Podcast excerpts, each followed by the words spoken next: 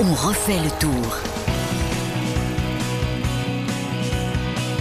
Bonjour, c'est Nicolas Georgerot. Je suis ravi de vous retrouver pour euh, ce podcast On refait le tour. Euh, pour débattre, analyser, raconter tout ce qui se passe euh, avant et pendant ce Tour 2023 qui s'élance, on le rappelle, de Bilbao en Espagne le 1er juillet. Avec moi en studio, Hortense Crépin, Vincent Serrano.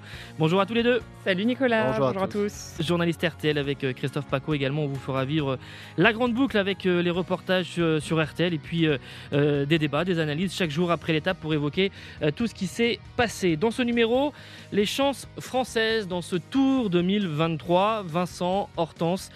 Qui voyez-vous comme euh, le français à suivre dans cette, dans, cette édition pardon, qui va se mettre en valeur pour vous et pourquoi? Le français à suivre, c'est la question. attention la question est Eh ben moi, je dirais Guillaume Martin, parce qu'il a une, revanche, une revanche pardon, à prendre sur un adversaire qui s'appelle le Covid, qui l'a quand même euh, un peu embêté l'année dernière. Il a éjecté du tour. Voilà, on était euh, au départ de la 9 étape l'année dernière. Il manquait un vélo devant, devant le, le bus de la, de la Cofidis, et c'était celui de Guillaume Martin, qui, avait fait, euh, qui était le premier Français classé au, Critérium il y a quelques jours. Et donc, une petite pièce sur Guillaume Martin. Un, un, Français qui a pas une revanche, mais une course contre la montre à faire et à réaliser, c'est Romain Bardet. Moi, j'ai vraiment envie que Romain Bardet refasse quelque chose sur son Tour de France. Il m'avait fait tellement rêver en 2016 et en 2017. Il finit cinquième du Tour de Suisse. Euh, il a été un peu offensif. Voilà. moi, je trouve qu'il est, vraiment bien sur le vélo. Et puis, euh, et puis il l'a dit à plusieurs reprises. Moi, je, peux viser le classement euh, général sur le Tour de France.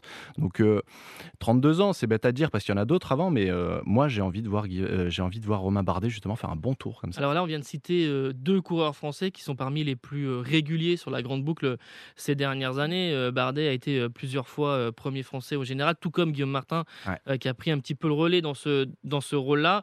ils ont parfois eu, je pense, évidemment, tu as, tu as cité 2016-2017, quand il a fini deuxième et troisième. Il n'a pas été loin de, de, de, toucher, même s'il est resté à deux minutes de Froome par moment. Et, donc, il y avait encore un petit peu un, un, écart. Mais évidemment, cette ambition de faire quelque chose au, au général. Vous m'avez pas cité David Godu ou Thibaut Pinot qui ont toujours une cote de popularité assez élevée, en tout cas pour euh, Thibaut Pinot auprès du, grand public, moins pour euh, David Godu pour l'instant. Euh, qu'est-ce que vous en pensez, Hortense? David Godu, grand débat. deuxième sur Paris-Nice, donc très belle, très belle performance et ça, ça, partait bien. Et puis après, sur la suite, ça a été plus compliqué parce qu'il souffrait d'allergie. Ça, ce sera quelque chose d'intéressant parce que c'est la suite qui, nous interroge. Sur le critérium, c'était pas, c'était pas top. Lui-même l'a dit, hein, il finit 30e. Je vais vite, très vite tourner la page. L'objectif reste le Tour de France et objectif podium.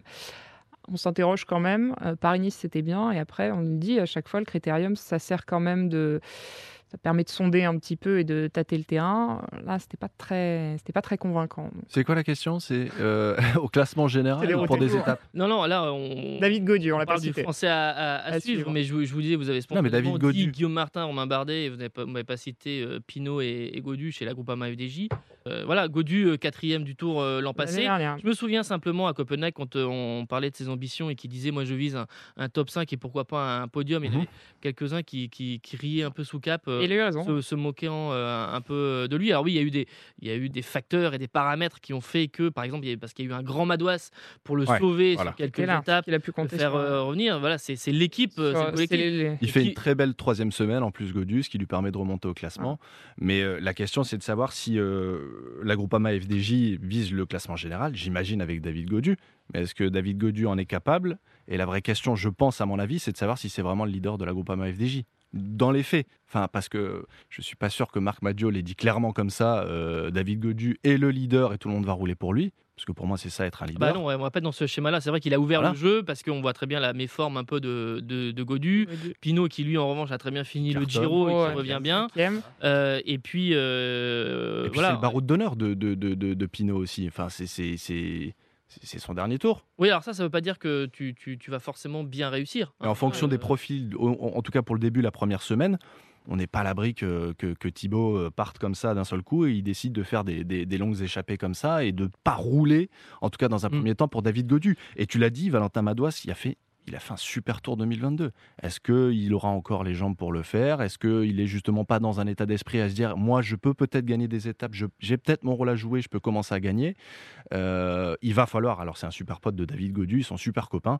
Euh, donc, euh, moi, je demande à voir justement si la Groupama FDJ va faire bloc derrière Godu. Mais tu vois, ta question, c'était quel est le français à suivre? Tu as répondu, mais quelle est l'équipe française à suivre, là, tu as, notre ah réponse. Et pour le coup, oui, c'est la Groupama FDJ. Alors, je, je, vais dénommer ça effectivement français à suivre parce qu'on a des, des, coureurs français qui seront euh, pour le général. On a des coureurs aussi pour euh, les étapes. Euh, évidemment, on vient de parler de, de Madouas qui aura ce, un peu ce, rôle-là, tout comme peut-être par moment Pinot, voire Godu si jamais ça se passe mal pour le, pour le général. Il y a aussi Julien Alaphilippe. Alors, donc, le retour. Vous ne me citez même pas Julien Alaphilippe pour l'instant, mais on sait qu'il veut reprendre le maillot jaune très rapidement rapidement sur les étapes euh, au, C'est ça que tu veux qu'on dise que La première étape, maillot bah, jaune, et ensuite il déroule C'est pas impossible. on hein, aimerait, on aimerait. le coup de Landerneau en 2021, euh, voilà, première étape, il prend le, le maillot jaune.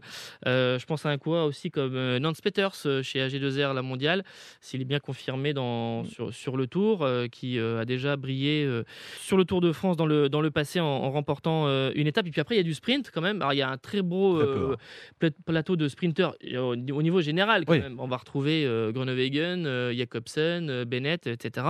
Mais côté français, on aura comme Christophe Laporte, qui a été le seul vainqueur d'étape l'an passé. L'an passé, on l'a attendu très longtemps. Et puis, moi, il y, a Brian Cocard, hein, qui, là aussi, si c'est confirmé, qui est bien sur le, sur le tour. Cocard qui a été très malheureux enfin, en, 2016, qui a été tout proche, pas à deux reprises, de battre Marcel Kittel, mais qui n'avait pas réussi. Est-ce que vous pensez, par exemple, que Brian Cocard peut faire quelque chose au sprint?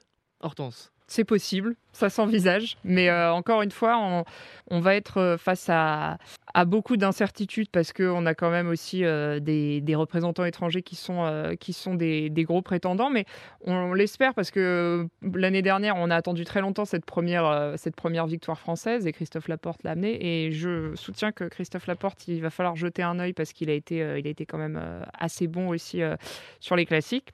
Euh, et il a été aussi, euh, et il a été aussi euh, très bon sur le, au début du critérium, donc il y a moyen de voir quelque chose. Le, jeu n'est pas évident pour, pour la porte, en ce sens où il est d'abord là, évidemment, pour, le maillot jaune de, de Vingegaard et la victoire finale, et d'avoir quelques bons de sortie. Mais éventuellement, sur quelques étapes, mais, mais à surveiller. À surveiller. il a sa carte à jouer. Si Van Aert, euh, si Van Aert quitte le, tour, on, en a déjà parlé. Euh, si le, Van Aert quitte le tour au moment de la naissance de son petit ou de sa petite, il y a moyen qu'il puisse avoir aussi quelque chose et qu'il se mette en avant. Donc on verra. Côté français, au niveau du sprint, on a été un peu, par exemple, l'année dernière, euh, il n'y avait pas de. Il y avait personne. Alors, Laporte a gagné au sprint à Cahors, mais quand on a eu des sprints massifs, on a vu qu'il était en forme très tôt, mais il n'y a pas eu. C'était pas la carte maîtresse, évidemment, de la Jumbo Visma à ce moment-là. On a été tous étonnés d'ailleurs. Un autre objectif, oui, il était, euh, était un peu sur très très grande forme dès le début.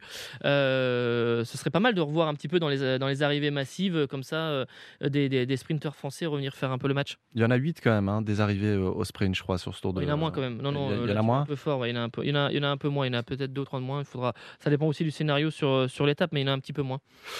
Oui, après un, français, je sais pas, tu as quand même cité, as cité Groenewegen, Jacobsen, enfin, ces gars-là, ils aussi qu'on aura le vainqueur. Ces gars paraissent tellement forts que, ouais, je, moi j'aimerais, j'aimerais voir un Brian Cocard euh, éclater la ligne et faire en sorte de, s'imposer. Après, euh, il y, a, beaucoup de beaucoup de, suspense, très peu d'étapes comme tu l'as dit, et au final, voilà, il va falloir être très performant tout de suite.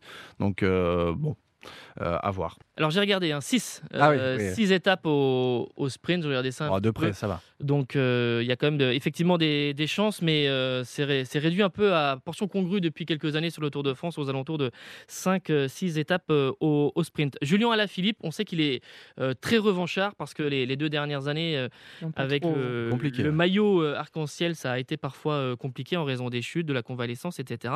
Il retrouve peu à peu tous les échos qu'on a, disent qu'il arrive comme un mort de fin sur, euh, sur ce tour. Euh, est-ce que est-ce que on, peut le compter pour le général Pour le général, pourquoi pas Pour une victoire d'étape, oui, c'est le côté revanchard. Je pense qu'on le sentira dès le départ. À mon avis, ça va être euh, dans le Pays Basque. C'est des, des, étapes qui lui correspondent plutôt bien. Ça a été, ça a été beaucoup dit. il a sur le Dauphiné une victoire d'étape. Il a terminé dixième, 100 jours après avoir renoué avec la, la victoire sur la classique de l'Ardèche. Et quand il y avait eu cette victoire, on avait senti vraiment ce côté il est de retour et, il a faim. Et je pense que ça va se sentir dès le départ. On arrivera à jauger sa forme vraiment dès le, lancement et ça nous donnera une indication sur la suite des événements. Ah bah, clairement, je, je, rêverais de voir la Philippe s'imposer sur la première étape, prendre le jaune. En plus, il y a, une bonification à, à, la côte de Piquet juste à la fin de la première étape à, 10-12 km de l'arrivée. Donc ça veut dire qu'il peut, vraiment prendre une avance. Et puis après, pendant les, trois étapes basques, et, puis, et puis faire en sorte de pouvoir au moins garder ce maillot, je sais pas, au moins encore deux, trois jours de plus. Mais sur le général, à la fin, non, il n'y aura pas Philippe, mais il y aura peut-être potentiellement ouais, plusieurs, plusieurs étapes. Après, euh, il y aura peut-être euh, plusieurs étapes. Après, euh, clairement revanchard. Enfin voilà, l'année dernière, il est resté à la maison. Et puis là, cette année, on sait en plus que ça se passe, se passe pas non plus super bien avec le vert, le patron de la Soudal Quickstep. Donc qui avait dit d'ailleurs, euh, c'est un champion du monde, bah, il a le salaire d'un champion du monde, j'attends de le voir faire des courses d'un champion du monde.